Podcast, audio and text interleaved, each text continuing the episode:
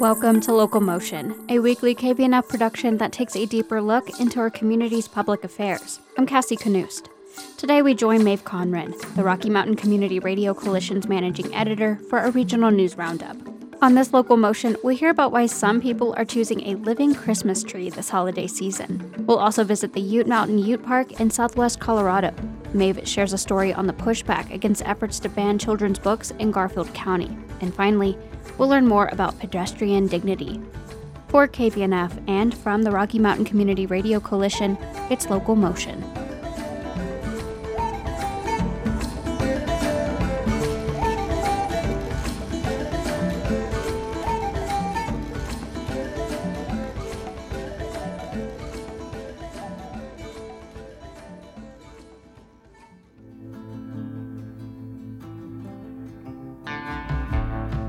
Welcome to the Regional Roundup, a production of Rocky Mountain Community Radio, a coalition of public and community radio stations in Colorado, Wyoming, Utah, and New Mexico, including this one. I'm Maeve Conran, the coalition's managing editor, and today we'll pay a visit to the Ute Mountain Ute Tribal Park in southwest Colorado. You can see a kiva right here. Whenever the Pueblos left, and this kiva still sitting on the floor. Then we'll hear about the ongoing attempts to ban books. And you can't just remove books from children or grievously restrict their access to them. It's unconstitutional. Why some people are choosing a living Christmas tree this year. You know, they want to have something alive that's they're not, they're not killing, right? They feel uh, well. I would feel bad about cutting down a tree and then just throwing it out. And pedestrian dignity why one Colorado man was inspired to advocate for walkable cities after his own walk across the country. Are we willing to decenter single occupant car driving? And that that's that's in front of us. Are we willing? From Rocky Mountain Community Radio, it's the Regional Roundup.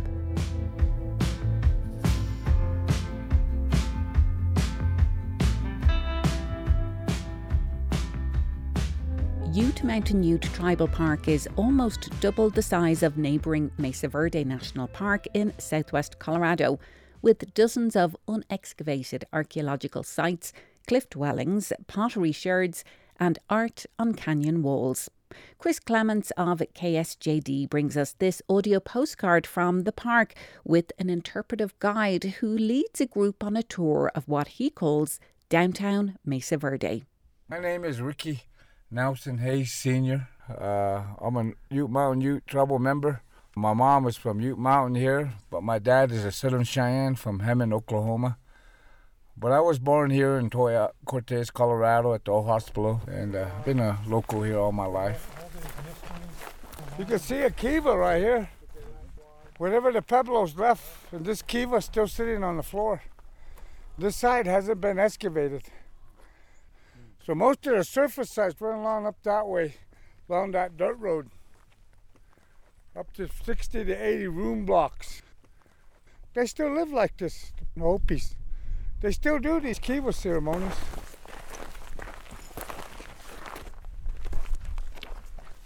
You see a lot of the black stone, basalt, axe heads, mallets, turquoise, abalone, seashell, turquoise, even cotton had to be brought in.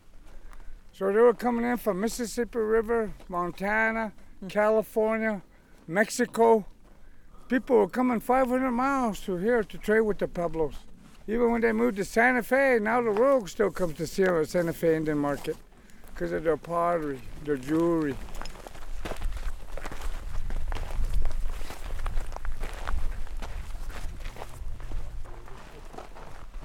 This one here we call Chief Jack House is a Hogan site. Uh, he was born around 1888, passed away around 1972. Uh, he was the one that proposed the tribal park here back around 1969. Wanted to put 125,000 acres away. Uh, when he proposed that, there was a lot of tribal members that didn't like that idea. They didn't want this area open up to the public. They wanted to keep it closed to just tribal members and stuff. They defaced his drawings here. Mm. Put a bullet hole there. Just burned down his hogan that was over there. But this is the red paint here. Uh, see the deface. Right here you can see Grandma. She, she's Jack's my uncle. So they've been using this alcohol for a long time. Pablo Utes. So that they use the same paints. So this is the uh, original trail we're walking on. And this one here we call Lion House. So most of the wall's gone. You can see it was enclosed. This one they came through the side. Original plaster on the wall. You might notice the black, then the plaster on top of it. They call it a primer. What they'll do is it's sticky. And when they plaster the wall, that black primer helps keep the plaster on the wall. So this wall over here has been plastered nine times. They left this to remind you you were prayed for. That's why that handprint's up there. I was here. Carry on, soldier. That's all he's telling you. He's having a good day. All these wood, 900 year old wood, cut and chopped by the Pueblos themselves, still sitting here.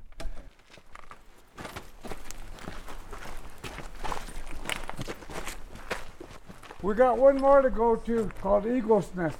That one's got a uh, 28 foot ladder to it. Colleen, can you look down? yeah, you dare take a deep breath. Yeah, I heard that deep breath. You can see this kiva here. This is that red, white interior, white, red triangle. Migration story. Following the blue star. Can you imagine the first fire here when they first finished it? First fire, first water. You know, I'm gonna sing a song here before we head out. These elders, these ones, they like it when children sing to them. Makes their heart feel good that they didn't forget them. We gotta remember why they came here. It wasn't for themselves.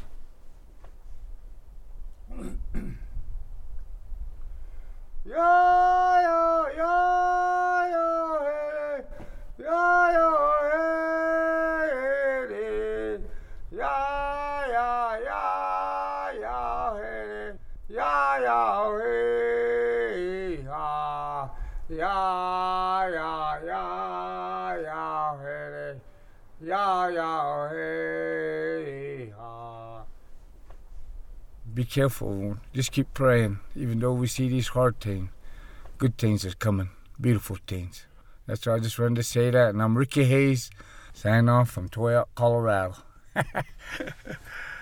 Mike and Thanks to KSJD's Chris Clements for that report. Across the country, libraries are becoming a battleground for culture wars with children at the centre.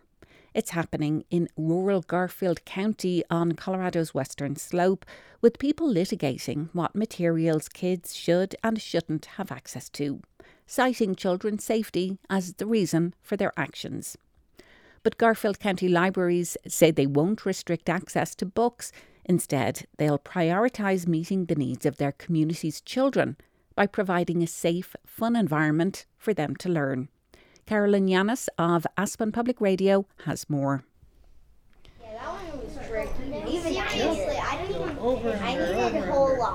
At the Glenwood Springs Branch Library, a couple dozen kids and adults are using kid friendly plastic needles, thick embroidery thread, and safety scissors to assemble little felt stuffed dinosaurs from kits. In short, it's a typical Wednesday afternoon with the Spark program, designed to spark kids' imaginations in a fun, safe, social environment. Seven year old Graham Aguirre and his mom, Ashley, are working on a mini T Rex plush. Ashley is holding the felt pieces together while Graham goes to town with the needle. The unders are under. No, right. But maybe it's under over instead of over under. It's either one. Graham is homeschooled, and the Spark program helps fill in some of the gaps. Ashley says this month's theme of Dinovember has tied in perfectly with Graham's current studies about geology. And over the past year, Graham has enjoyed a variety of library programming. Remember when they brought the birds? They brought in birds? Yeah.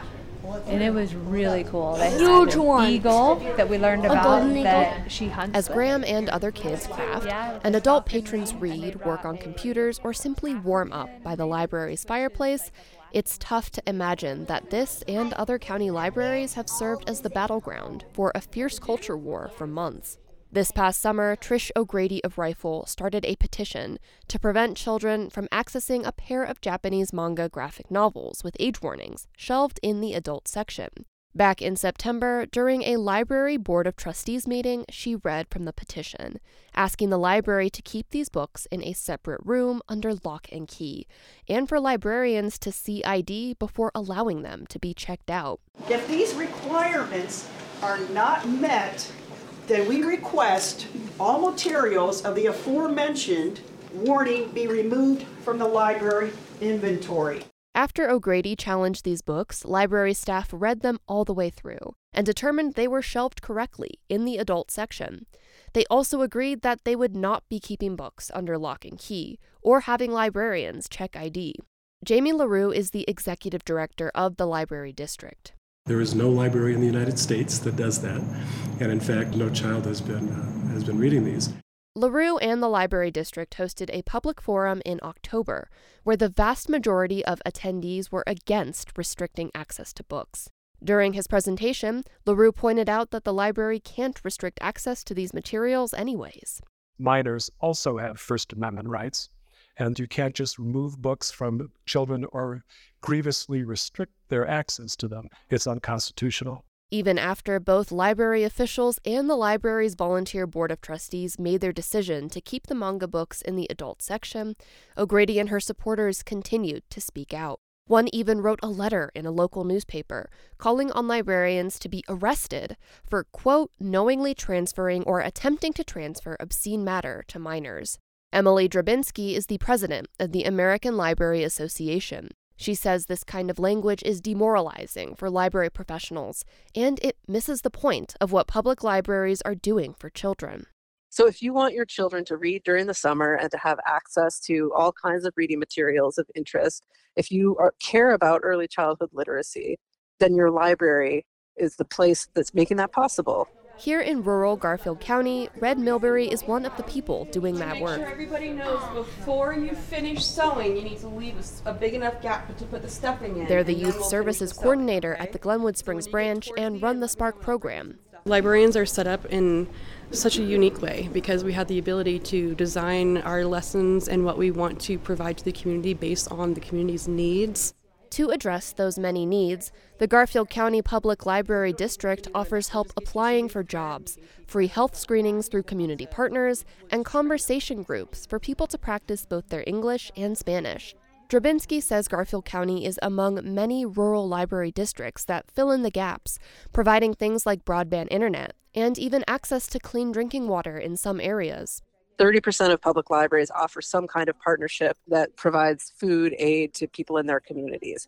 So you've got big projects like that. And then I saw a small project in Ames, Iowa, where the library had a tray of reading glasses that you could borrow if you forgot yours at home. It's this kind of critical work that keeps library staff fighting for their communities. Milbury says bitter objections to some books and programming is something they're learning to deal with, and they know it won't be going away anytime soon but they believe in the work they're doing. Your wealth means nothing here. We provide services to all.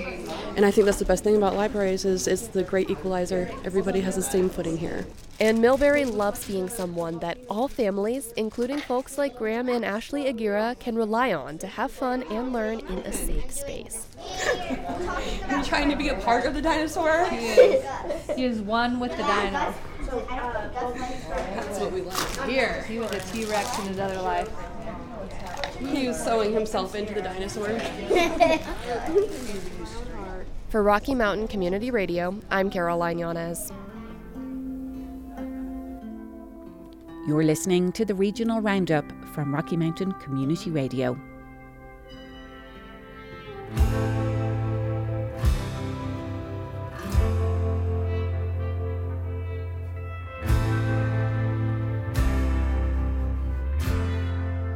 For those who celebrate Christmas, it's time to pull out the boxes of ornaments and string lights, untangle everything, and hang them onto something. For many, that something is a freshly cut tree. Others love the convenience of artificial trees, which never need water and don't drop their needles. But there's another option. Rocky Mountain Community Radio's Benita Lee has more.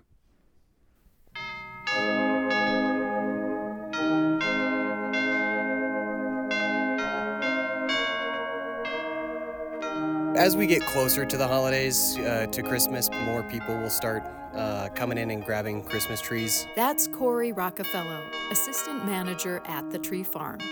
This Longmont nursery bustles with activity in spring, summer, and fall. It's quieter this time of year, except for the small work trucks, tilling fields, and moving trees. But with Christmas approaching, customers will start checking out trees with an eye to the long term future. We still get a lot of calls and a lot of folks that are looking for cut trees, which we don't do at all.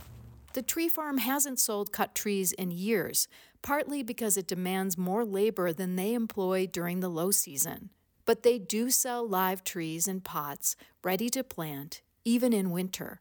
Rockefeller says the trend towards live Christmas trees is gradually becoming popular. A lot of people ask if they can rent them, which we don't do, but uh, is a good idea. Yeah, if, if you've uh, got the space in your yard, I think it's awesome. According to Rockefeller, their live Christmas tree customers are seeking something different. I think it's the experience more than anything. You know, they want to have something alive that's they're not, they're not killing, right? They feel uh, well. I would feel bad about cutting down a tree and then just throwing it out. So this way, you're actually saving a tree, and it's more expensive than a cut tree is, but then you get that tree in your yard for you know the rest of your life, ideally. People who are used to cut trees know that they need constant watering it's on life support, right? So that water is its its life um, life source, and once you stop watering it, it's gonna die. But for the live trees, it's a different situation. For living trees, I'd recommend giving it a really good drink a couple of days before bringing it into the house. And then you bring it in, and then it's good until you plant it. And then once you plant it, another really, really good drink. But that doesn't mean live trees don't have special care requirements. You can't have a living tree inside for quite as long. It's the one major drawback to them. You can have them inside for five to seven days probably. Any longer than that, you run the risk of them breaking dormancy, starting to grow.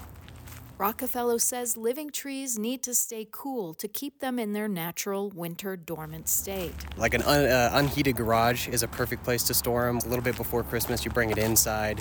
Um, ideally, you know, away from uh, major heat sources, um, windows, you know, if you can keep the sun off of them a little bit, that can help too. And then shortly after Christmas, you know, plant them outside. He suggests digging a hole before Christmas to get it ready for planting the tree after the holidays. When picking a tree, there are lots of things to consider. It's kind of like getting a puppy. You want to make sure you know how big it's going to get. Really, the big thing is uh, having the space in your yard. If you've got a small yard, I'd steer you away from like the Austrian pines, the standard Colorado spruce, those are going to get big.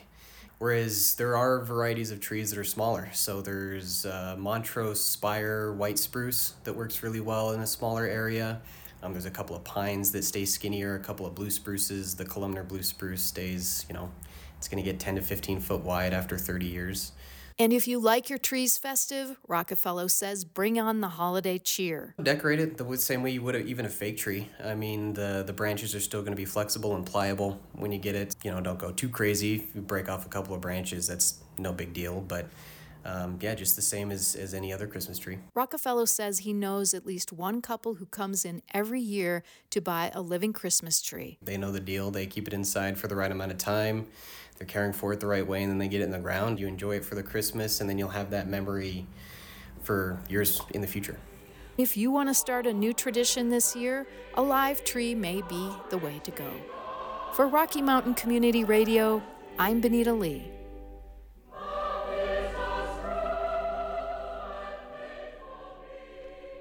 We round out today's show by taking a walk. Jonathan Stalls is the author of walk slow down, wake up, and connect at 1 to 3 miles per hour. It tells the story of his own cross country walk in 2010 and how it inspired him to become an advocate for more walkable communities. He started the group Walk to Connect, which is now a programme of America Walks, and the Pedestrian Dignity Project. I met Jonathan in Denver to take a walk around a decidedly unwalkable neighbourhood. Well, we're here in yeah. Denver. We're like Colorado, East 7th. And so let's take a walk and, right. and see this in let action. It, let it unfold. That's right. How would you describe Denver in terms of walkability as a city? So, I, you know, compared to other cities, there are a lot of good things happening here. There's a lot of people paying attention to mobility outside of just moving cars. Um, and by the way, disclaimer this is not car shaming. That's not what this is. You drive a car, don't feel weird.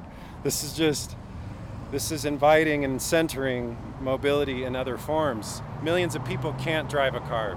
And so, how are we how are we creating transportation systems for those people and so as denver as a, as a city for denver it it feels it's it's ahead in some ways but my main my main filter around is a city walkable or not are the arterial roads that are outside of the urban core the larger arterial roads that have the most frequent bus stops that have public trans that, that have the most frequent bus routes and bus stops that have public housing, mixed income housing, that have grocery stores, libraries, schools, practical destinations. They're zoned for a lot of commercial use and residential use outside of single family homes.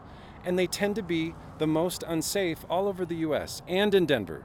Colorado Boulevard, which is what we're on right now, Quebec, Alameda, Federal, Sheridan are nightmares. And they are they're, they're the most practical corridors, uh, you know, for so it, it, it's a real disconnect. And so I, there are certain parts in Denver that are absolutely more walkable than other cities. But when we look at the arterial networks, that a lot of people who depend on walking, rolling if you're using a wheelchair, biking, transit, they're nightmares. Well, people will hear the traffic behind us because it, it's rush hour, and as you said, Jonathan, we're on Colorado, Colorado Boulevard, which is a main thoroughfare here in Denver, and all around us there are cars. Um, not a whole lot of folks walking on the sidewalk, but there is a sidewalk. Yeah, so there is a sidewalk, and there are people depending on this all day long, waiting for buses in this kind of in these conditions having to add extra time to their schedule to get on other side roads because they're terrified. But you still have to catch that bus, so you have to engage. You have to, at some point, use this route. Colorado Boulevard is one of the most frequent bus routes uh, in the city, you know, and we don't have a lot of them. We were talking about by design and how so many neighborhoods where we've traditionally seen uh, immigrant communities, people of colour, low income people are. It's, it's often termed environmental racism. They're pushed yes. up against environmental pollutants, they have the worst air quality. Right. And as we are hearing, very a, a, huge lack of infrastructure for pedestrians. They're also the ones who don't have cars very often because of some of the economic factors. Right. Um, talk a little bit about the intersection between the current housing crisis in Denver and this lack of mobility and pedestrian access? I always put it under this this big space of social support. Like what is helping me get to work on time? What is helping me show up with a clear mind? What is helping me to just have dignity in my day-to-day like if I got to get to that appointment. So I'm thinking about people who are just facing housing challenges but just getting every day think like getting to that job getting around if you don't have a car or if you share a car or if car travel is really complicated or it's really expensive can't afford it whatever the re- don't have your license for any number of reasons anybody who's experiencing you know homelessness or experiencing any kind of just financial crisis and needing to get around with more support you add the transportation thing to the mix and it totally adds it stacks to the gaps in social support.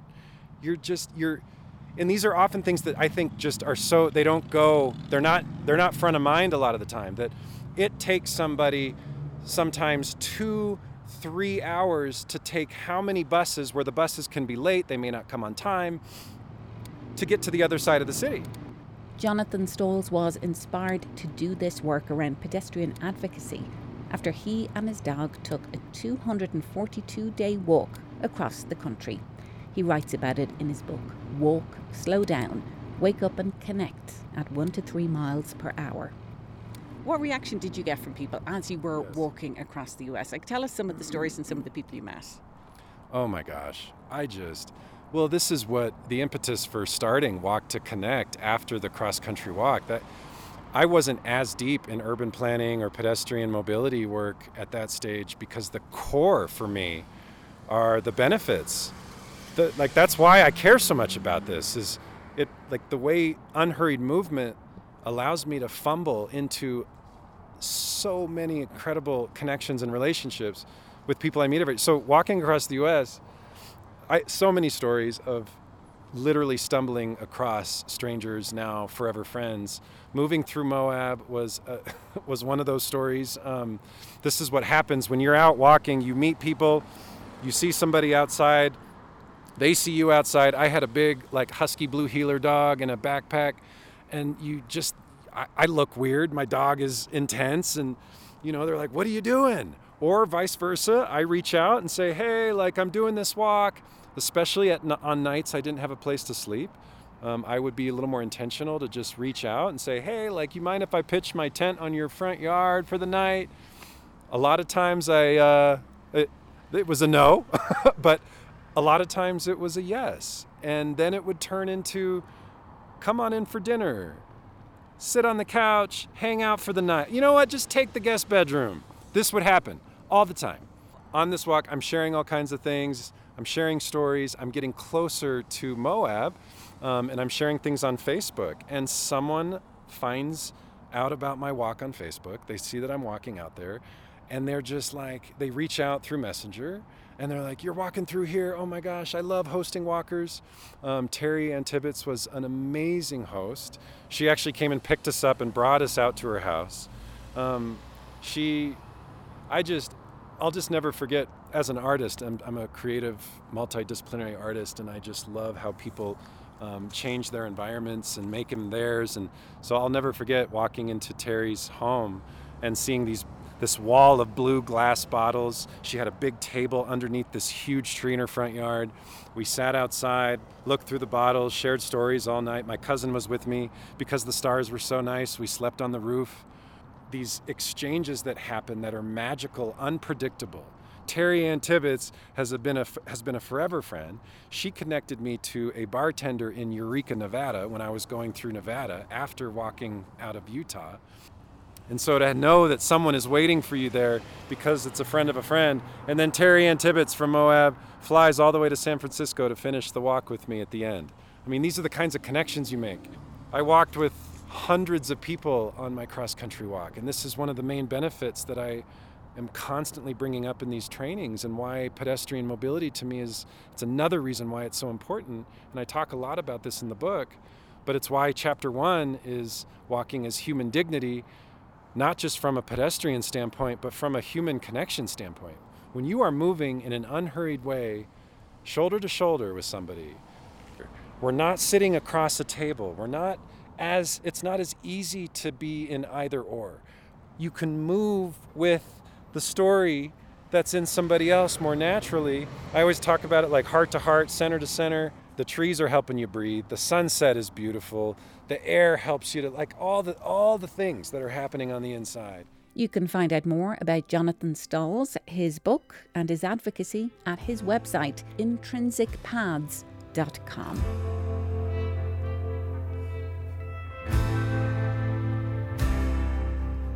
You've been listening to the Regional Roundup, a production of Rocky Mountain Community Radio, a network of public and community radio stations in Colorado, Wyoming, Utah, and New Mexico, including this one. Thanks to Chris Clements at KSJD, Carolyn Llanes at Aspen Public Radio, Benita Lee, and Jonathan Stalls for today's show. Our theme music is Take Me Somewhere by Joel Adam Russell. I'm Maeve Conran. Thanks for listening.